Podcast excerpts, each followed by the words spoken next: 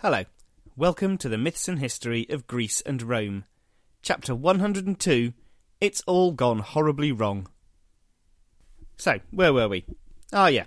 It's all gone horribly wrong for Petronius Maximus, who is dead as dead can be after just 71 days in charge.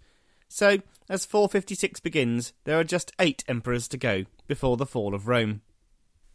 Three men now appear in our story and will play the lead roles during the next five years of the Western Empire. Two we have already met. Majorian had been appointed to high rank in the army by Valentinian III and may be in line to be the next emperor. Avitus had been appointed Magister Militum by Petronius Maximus and also may be in line to be the next emperor. The most powerful of the three, though, is a barbarian called Ricimer, half Suevi, half Goth. Ricimer is about to become the real power in the Western Empire. Avitus was in Gaul when he learned of Petronius Maximus's death and the sack of Rome by the Vandals. He'd been sent there to deal with the Visigoths, and it was the Visigothic king Theodoric who persuaded him to become emperor. The Goths proclaimed him Augustus, and the troops in Gaul, a little reluctantly, followed. In Italy, though, Ricimer and Majorian did not accept the new emperor. Avitus was a little too Gallic for their taste, and they were not happy having a Gallic emperor. Avitus, though, was recognised by the Senate and began to march on Rome, finally arriving there in early September. His grip on power wasn't very strong. He needed the support of the army, but the generals Ricimer and Majorian were not happy to give it. He needed the support of the Eastern Emperor, but Marcian was not happy to give it. And he needed the support of the Vandals in Africa, but Gizeric was also not happy to give it. He only really had the support of the Senate, which was about as much use as a chocolate teapot, the Gallic provinces, who didn't count as far as the Italians were concerned, and the Visigoths, who were busy elsewhere smashing the Suevi and settling in Spain. Avitus sent Ricimer to deal with invasions of Sicily by the Vandals, and the barbarian general won some important victories. The people of Rome, though, were going hungry. The sack of the city and the loss of the grain supply from Africa meant that food was scarce, at the same time, Avitus was melting down gold statues to pay his Visigothic troops. There was much unrest. Before too long, there was just too much unrest to let things carry on as they were. Ricimer and Majorian used the unrest in Rome to their advantage and rebelled against the new emperor. Avitus was scared and did the only thing he could think of. He ran away. He left Rome in early autumn and moved north. Ricimer had the Roman Senate declare that Avitus was no longer Western Roman Emperor. Avitus decided to react. First, he chose Messianus, one of his colleagues in his dealings with the Visigoths, to be the new Magister Militum. Then he probably went to Gaul to collect all the available forces, and finally he led his troops against the troops of Ricimer near Piacenza. The emperor and his army entered the city and attacked the huge army led by Ricimer, but after a great massacre of most of his men, including Messianus, Avitus fled again. Ricimer and Majorian decided to spare the life of the defeated emperor, but he was no longer the emperor. The two generals forced the defeated Avitus to become bishop of Piacenza. It had all gone horribly wrong for Avitus, who had reigned over what was left of the West for just fifteen months. He didn't last long as Bishop of Piacenza either. It's thought that Ricimer had the Senate condemn him to death and either Ricimer or Majorian had him killed in early 457. Whatever actually happened, he was definitely no longer alive by the end of that year. So now, just seven emperors to go before the fall of Rome. But let's go east for a bit. In the Eastern Roman Empire, all was peaceful. Marcian had been persuaded by the Magister Militum Aspar not to help the West against the Vandals and concentrate on ruling well in the East. This he did very successfully, there were no wars, and there was virtually no trouble. This made the people of the Western Empire very unhappy, but Marcian didn't care. No, Marcian didn't care at all. All he cared about was keeping the East peaceful, and that was going just fine. The West could look after itself, as far as he was concerned. Marcian was a very good emperor for the Eastern Romans. They lived in peace, their taxes were low, and the emperor had refused to pay the Huns and spent the money on improving things in Constantinople. He presided over the Fourth Ecumenical Council, which declared that Jesus Christ was the perfect God and the perfect man, and was made known in two natures, divine and human. This became the basis for the teachings of the Eastern Orthodox Church. It didn't go down too well in Egypt and Syria, though. The population of these provinces were monophysites, believing that Jesus had one nature, not two. This may seem both complicated and trivial, but it caused many more disputes in the future. Unfortunately for the Eastern Empire, the happiness of the people was cut short in 457. Marcian fell ill early in the year. He suffered badly for a while before his illness finally killed him, aged 64. He'd reigned successfully over the East for seven years. Okay, back to the West. Ricimer knew that as a barbarian he couldn't become emperor. He also knew that he liked power. He liked power a lot. So he came up with a plan which meant he could keep the power he was so fond of. Ricimer may have been a barbarian, but Julius Valerius Majorianus was a true Italian Roman. He'd also had a good career in the army and was exactly the kind of man that the Romans would accept as their emperor. Ricimer wanted to make sure that this time the emperor would be accepted everywhere, so he came up with a plan. He would get the Eastern emperor to accept his man as Western emperor. Okay, back to the east again. Marcian had had no children, and Galla Placidia had died in 453. There was nobody around who was even vaguely related to Theodosius the Great anymore.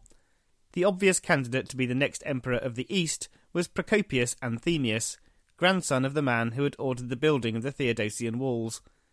Unfortunately for Anthemius, the most powerful man in the East was the Magister Militum, an Alan called Aspar. Aspar had a long and successful military career, and in another time he may have been emperor. But at this time there was no way he could wear the purple. There were two main reasons. First, he was a German barbarian, and second, he was an Arian. Both of these things made him completely unacceptable as emperor. So Aspar did what many other powerful barbarians had done when in this position. He found a Roman citizen who he thought he could control. This was very successful to start off with. The new emperor was a member of Aspar's army and was not well educated. Aspar had exactly what he wanted. Unfortunately for Aspar, the new emperor had a lot of common sense and was very cunning. It would take a few years, but when the final showdown came, it would not be Aspar who won. No, it would be the emperor, a man from Thrace called Flavius Leonis, who would come out on top. For now, though, Leo was content to pretend to live in the shadow of the Magister Militum and learn how to rule well. He was determined to rid the Eastern Empire of the powerful German barbarian eventually, but for the moment this could wait. Right, west again now. Ricimer, on learning of the accession of the new Eastern Emperor, immediately asked Leo to honour Majorian and accept him as Emperor of the West. This he duly did, and Majorian was officially allowed to wear the purple. Majorian and his armies marched into Gaul and put down a few rebellions. They even managed to come to an agreement with Theodoric, king of the Visigoths, and Gaul became Roman again. Well, except for the bits being ruled by the Goths and the Franks. At last, the Western Empire could claim that Gaul was Roman, even if Roman Gaul in the late 450s wasn't like Roman Gaul of Augustus's time or of Hadrian's time. Majorian won some battles against the Vandals who were raiding the Italian coast and then planned his greatest scheme. He was going to reconquer Spain and then use bases there to defeat the Vandals and drive them from Africa. This was a pretty brave and bold plan, but Majorian was absolutely set on it and started his scheming. There is a fantastic story about how he made his plans and gathered his information. The Emperor wanted to know personally the strength of the Vandals' army and navy, and how the local populations would react if the Romans invaded. He dyed his fair hair, for which he was famous, black, and went to Gizeric, claiming to be an envoy of the Western Emperor. Gizeric tried to impress this envoy, who was really the Emperor, showing him his stash of weapons collected in his warehouses. The story is probably only a legend, but it shows the carefulness of the preparations. Majorian collected information on the enemy and gathered a fleet of 300 ships to support the army in the reconquest of Hispania and the invasion of Africa. The emperor set off with his 300 ships and an army of Romans, Huns, Scythians, and other barbarians. He moved the ships and the troops to Carthago Nova in western Spain and planned the final assault on Vandal held Africa. Gizeric was too clever for him. The Vandal king's foreign secret service appears to have been efficient and productive, and the Vandal king had learned of the planned invasion. he sailed his own armada to Spain. He surprised Majorian and destroyed his entire fleet in the Bay of Lucentum. The emperor was forced into a pretty awful treaty with the Vandals and was very unhappy. Majorian and his army trudged dejectedly back to Italy by land. Their planned invasion had gone horribly wrong. Ricimer, waiting for the emperor in Italy, decided that this guy was no longer any use to him, and so it all went even more horribly wrong for Majorian. He was forced to abdicate on the 2nd of August 461. Five days later, it was reported he had died of dysentery, which is a stomach disease.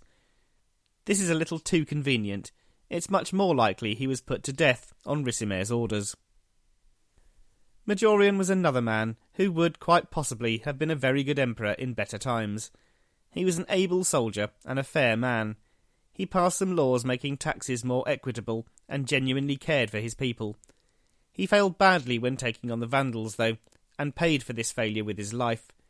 He was a bit too keen on ruling by himself for Ricimer's liking, and in the end, Ricimer was just too powerful. Majorian had reigned for four years, and was only about forty years old when he died. To reign for four years in these terrible times must be considered as something of an achievement.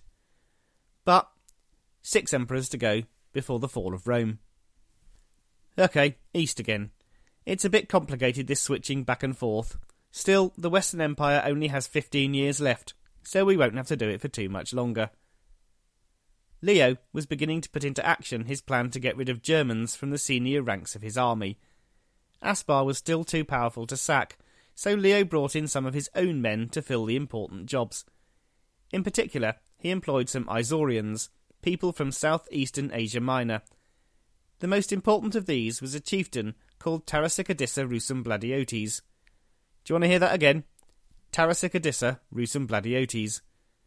Aspar, meanwhile, allied himself with the brother of the emperor's wife Verina, a man called Basiliscus, who will soon prove to be one of the worst generals of all time when he too tries to defeat the Vandals. But that's for the next chapter. For now, let's see what Ricimer is going to do next. Yep, sorry, back west again. Ricimer didn't want another emperor in the west with a mind of his own, so this time he put up a candidate he knew he could control. Unfortunately, Gizeric had decided the treaty with Majorian was no longer valid, now that Majorian was dead, the Vandal king started to raid the coast in order to get Ricimer to accept his candidate for emperor, a man called Olybrius. Ricimer was in no mood to accept a man put forward by the Vandals. This was not part of his plan at all. And anyway, Ricimer had found the nice, weak man he wanted in the purple. There is no record of the early life and career of Flavius Libius Severus Serpentius. He was born in Lucania in southwest Italy, probably around 420. He was a senator and a good Christian, but, as far as we can tell, not much else. Virtually nobody outside Italy accepted Libius Severus's rule. Everyone knew he was just the eyes, mouth, and ears of Ricimer, and was not fit to really rule by himself.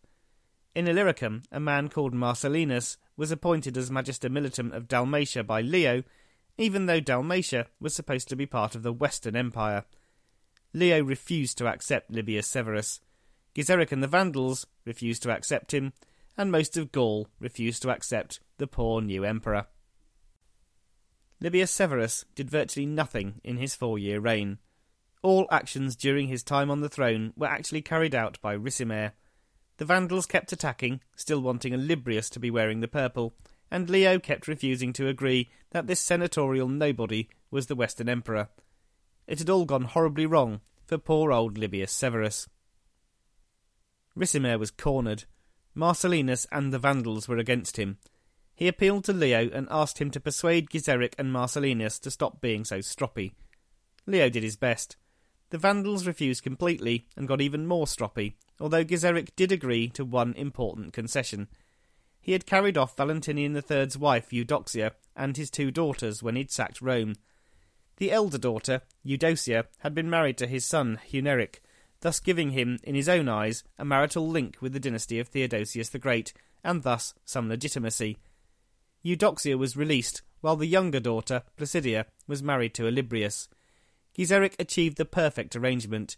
He appeared reasonable and thus trustworthy to the outside world, particularly the powerful Eastern Emperor. he also enhanced his own political position with two dynastic marriages. The political skill of Gizeric was in stark contrast to the inactivity and general uselessness of Libius Severus. The Western puppet conveniently died on the 14th of November 465.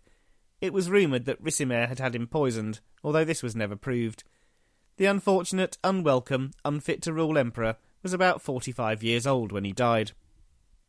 Five emperors to go before the fall of Rome. The Eastern Emperor Leo wanted more of a say in who would be his Western colleague before he would accept another ruler in Ravenna. It took two years of negotiations between Leo and Ricimer before a new Augustus of the West was appointed. Not that the Western Empire consisted of much more than Italy anymore. We'll have to wait until the next chapter before we meet him and the four other men who will be the last Western emperors. Just before we finish this chapter, though, let's go quickly back east. Leo was determined to place his own man on the throne of the West this time and make sure his rule was secure in the East. He'd been in power in Constantinople for eight years by now and was becoming a lot more confident. He'd put many of his own supporters in good jobs and even married his daughter off to that man Tarasicadissa Rusum Bladiotes. Leo didn't have a son, and he hoped that they would produce one. If they did, the boy would be Leo's grandson, and so could rule after him. Tarasicadissa had decided if he was to marry the emperor's daughter, and maybe be the father of the next emperor, he'd better change his name to something that sounded just a bit more Roman. So change his name he did. He decided that Tarasicadissa Rusum Bladiotes simply wouldn't do, and he would have much more success in the future if he called himself Zeno. Well, I'm sure it'll be no surprise to anyone to learn that next time we will see the fall of Rome but we will also see the rise in confidence in the East and set the scene for the next part of our long story. So, until then, have a great couple of weeks, and I'll speak to you next time.